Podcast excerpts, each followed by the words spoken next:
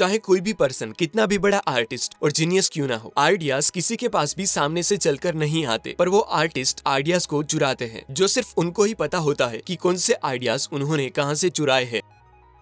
Computer पे animated character बनाने से लेकर अपने वर्कशॉप में किसी दो मेटल को जोड़ने के लिए किया हुआ वेल्डिंग भी एक आर्ट ही है। कई लोगों को लगता है कि आर्टिस्ट मतलब पेंटर लेकिन ऐसा नहीं है। जो भी पर्सन दूसरों को हेल्प करने के लिए अपनी स्किल के ज़रिए कुछ क्रिएट करता है, वो आर्टिस्ट है। फिर चाहे वो बिजनेसमैन हो कुक हो प्लेयर हो, या कुछ भी, वो एक आर्टिस्ट ही है। पिकासो कहते थे की आर्ट एक चोरी है, जो आज भी सच है। जैसे एप्पल के founder Steve Jobs basketball player Kobe Bryant दुनिया का most influential band the Beatles और अमेरिकन रैप पर एमिनेम जैसी कई फ़ेमस पर्सनालिटीज ने दूसरों के आइडियाज़ को कुछ इस तरीके से चुराया कि पूरी दुनिया को उनका वर्क ओरिजिनल लगने लगा। इसलिए आज मैं ओस्टिन क्लेयोन की best selling book Steal Like an Artist में से कुछ ऐसी बातें बताने वाला हूँ, जिससे आप सीखेंगे कि कैसे आप भी ग्रेट लोगों की तरह अलग अलग आइडियाज़ कॉन्सेप्ट और प्रिंसिपल्स को कनेक्ट करके एक ऐसी चीज़ क्रिएट कर सकते हो, जो सबसे यूनिक हो। स्टिल लाइक एन आर्टिस्ट में से मैंने सीखी पहली बात नथिंग इज़ ओरिजिनल जैसे मैं भी कोई ओरिजिनल थिंकर नहीं हूँ, मैं एक सिंथेसाइजर हूँ, जो अलग अलग आइडियाज़ को कुछ अलग ही अंदाज से कनेक्ट करके आपके सामने प्रेजेंट करता हूँ। स्टीव जॉब्स ने अपनी एक स्पीच में कहा था कि गुड आर्टिस्ट आइडियाज़ की कॉपी करते हैं, पर ग्रेट आर्टिस्ट आइडियाज़ को ही चुरा लेते हैं। अब थोड़ा सोचो कि उन्होंने ऐसा क्यों कहा। उनका कहने का मतलब था कि जो नॉर्मल लोग होते हैं, वो चीज़ों को इमिटेट करते हैं और दूसरों को कॉपी करने की कोशिश करते हैं। पर जो ग्रेट आर्टिस्ट होते हैं, वो उसी सेम चीज़ को डीपली स्टडी करके उसे कुछ इस तरीके से ट्रांसफॉर्म करते हैं कि उनकी खुद की पहचान वो चीज़ में झलकने लगती है। कई लोगों के लिए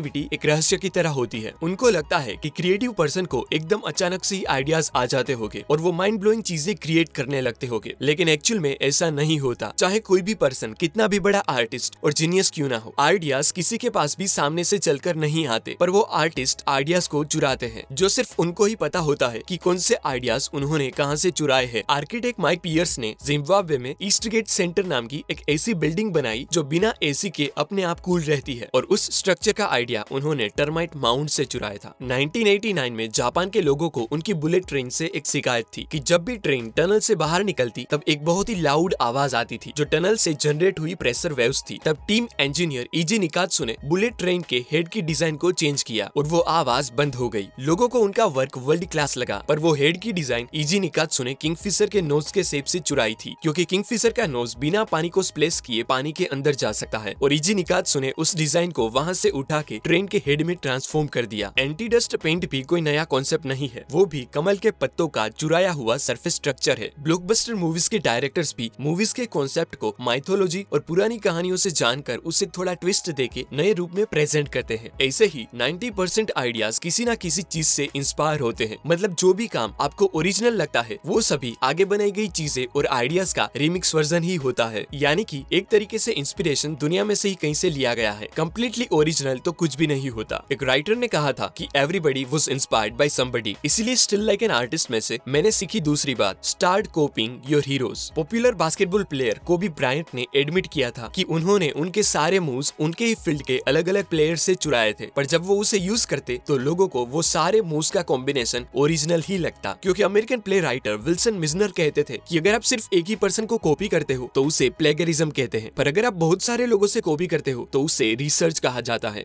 वर्ल्ड का most influential band the Beatles भी पहले कवर बैंड हुआ करता था, जहाँ से उन्होंने अलग अलग म्यूज़िक के कोर को जाना और बाद में खुद के म्यूज़िक प्रोड्यूस करना स्टार्ट करा। इस दोनों केस में उन्होंने अपने हीरोज यानी कि वो जिनसे इंस्पायर्ड थे, उनके वर्क के पीछे छुपी हुई थिंकिंग को जाना और उसे कॉपी करके अपना खुद का ओरिजिनल वर्क प्रोड्यूस किया। ऑथर कहते हैं कि आप ज़्यादातर चीज़ें कॉपी करके ही सीखते हो, जैसे कि जब आप छोटे थे, तब आपके आसपास के लोगों को कॉपी करके ही आपने बोलना और चलना सीखा होगा। इसीलिए आप कॉपी करो, पर अच्छे कैरेक्टर्स की और बेहतर आइडियाज़ की, जैसे एमिनेम भी दूसरे कई कंपोजर के राइम्स और वर्ड्स कॉपी करके उसे अपने तरीके से निखारते हैं। एक्चुअल में आर्टिस्ट दूसरों के वर्क को बहुत ही सिलेक्टिवली चूज़ करके कॉपी करते हैं। वो बहुत ही केयरफुली डिसाइड करते हैं कि किस से एग्जैक्टली क्या चीज़ कॉपी करनी है। इसलिए जब भी आप कुछ कॉपी करने जाओ, तब अच्छे और क्रेडिबल सोर्सेज से कॉपी करो और अपने मल्टीपल आइडल्स में से जिसका जो वर्क आपको इंस्पायर करता हो, उनके उस वर्क को डीपली स्टडी करके उसके पीछे छुपी हुई थिंकिंग को जानो। क्योंकि आपको आपके आइडल जैसा सिर्फ़ दिखना नहीं है पर उनकी तरह इस दुनिया को देखना भी है। अगर आप ऊपर ऊपर से कॉपी करेंगे तो लोग आपको डुप्लीकेट कहेंगे। लेकिन अगर आपने अंदर से सीखा होगा तो आपको ओरिजिनल माना जाएगा। और इसी प्रोसेस को दोहराने से आपको अपनी ओरिजिनल स्टाइल मिलेगी, जैसे कोबी ब्रायंट और बीटल्स को मिली। स्टिल लाइक एन आर्टिस्ट में से मैंने सीखी तीसरी बात build your own world author कहते हैं कि क्रिएटिविटी वो नहीं है कि आप क्या सिलेक्ट करते हो, पर क्रिएटिविटी वो है कि आप क्या रिजेक्ट करते हो। जैसे ऑथर खुद पोयम लिखना चाहते थे, लेकिन उनको पता नहीं था कि क्या लिखे और क्या ना लिखे। पर जैसे कि आप सब जानते हो कि कोई भी चीज़ बेसिकली दो तरीके से बनाई जा सकती है। मटेरियल को ऐड करके या तो मटेरियल को रिमूव करके। तो उन्होंने वही किया कि ब्लैंक पेपर पे उनके खुद के वर्ड्स लिखने की बजाय उन्होंने न्यूज़पेपर के आर्टिकल्स में से वर्ड्स को रिमूव करके न्यूज़पेपर ब्लैकआउट नाम की उनकी फ़र्स्ट बुक पब्लिश करी, जो न्यूज़ में से बनाई हुई पोएम्स का कलेक्शन है। एक जर्मन राइटर ने कहा था कि आप, आपके इन्फ्लुएंसर्स का मेसअप वर्जन होते हैं। यानी कि आप जिस चीज़ से इंस्पायर होते हो, उसी से ही आपकी एक अलग दुनिया बनती है। जैसे एप्पल की दुनिया सिंपलिसिटी और इनोवेशन से इंस्पायर्ड है। तो दूसरी तरफ़ रेडबुल की दुनिया डेयरिंग और एडवेंचर से इंस्पायर्ड है। इसलिए आपका काम होना चाहिए ग्रेट आइडियाज़ को कलेक्ट करके अपनी खुद की ही एक इंस्पिरेशन की दुनिया बनाना। जहाँ पर भी आपको कोई भी ऐसी चीज़ दिखे जो आपके इंस्पिरेशन और इमेजिनेशन को पावर दे तो उसे कलेक्ट कर ले। ओस्टिन क्लियोन कहते हैं कि क्रिएटिव बनना आपका काम नहीं है। आपका काम है वाइड वेराइटी ऑफ़ इन्फॉर्मेशन को कलेक्ट करना और उसके नए नए कनेक्शन बनाना। आज इंजीनियरिंग बहुत लोग करते हैं, पर अगर आप कुछ ऐसा क्रिएट करना चाहते हो जो आउटस्टैंडिंग हो तो आप रिवर्स इंजीनियरिंग सीख के अलग अलग आइडियाज़ को अपने अंदाज में कनेक्ट करके अपनी खुद की ही एक अलग दुनिया बनाओ। अब इस बुक में से मैंने सीखी सभी बातों की स्क्रीनशॉट समरी बताऊँ तो फ़र्स्ट कोई भी चीज़ें ओरिजिनल नहीं होती। सभी चीज़ें आगे बनाई गई चीज़ें और आइडियाज़ का रिमिक्स वर्जन ही होता है, क्योंकि everybody was inspired by somebody second point किसी भी आइडियाज़ को डायरेक्टली कॉपी करने की बजाय सिलेक्टिवली उसके पीछे छुपी हुई थिंकिंग को कॉपी करो, जिससे आप उसे अपना ट्विस्ट देके ओरिजिनल बना सको। एंड लास्ट पॉइंट आपके इन्फ्लुएंसर्स के जो भी आइडियाज़ आपको इंस्पायर करते हो, उसे कलेक्ट करके अपनी खुद की ही एक अलग दुनिया बनाओ, जो आगे जाके आपकी पर्सनल आइडेंटिटी बन जाएगी। क्रिएटिव बन के ग्रेट वर्क प्रोड्यूस करने की ये सभी बातें मैंने ओस्टिन क्लेन की इस छोटी सी book Steal Like an Artist में से सीखी है, जो ग्राफिक्स और वर्ड्स के बेस्ट कॉम्बिनेशन से एकदम क्लियर वे में लिखी गई है, जिसे आपको एक बार डेफिनेटली रीड करनी चाहिए।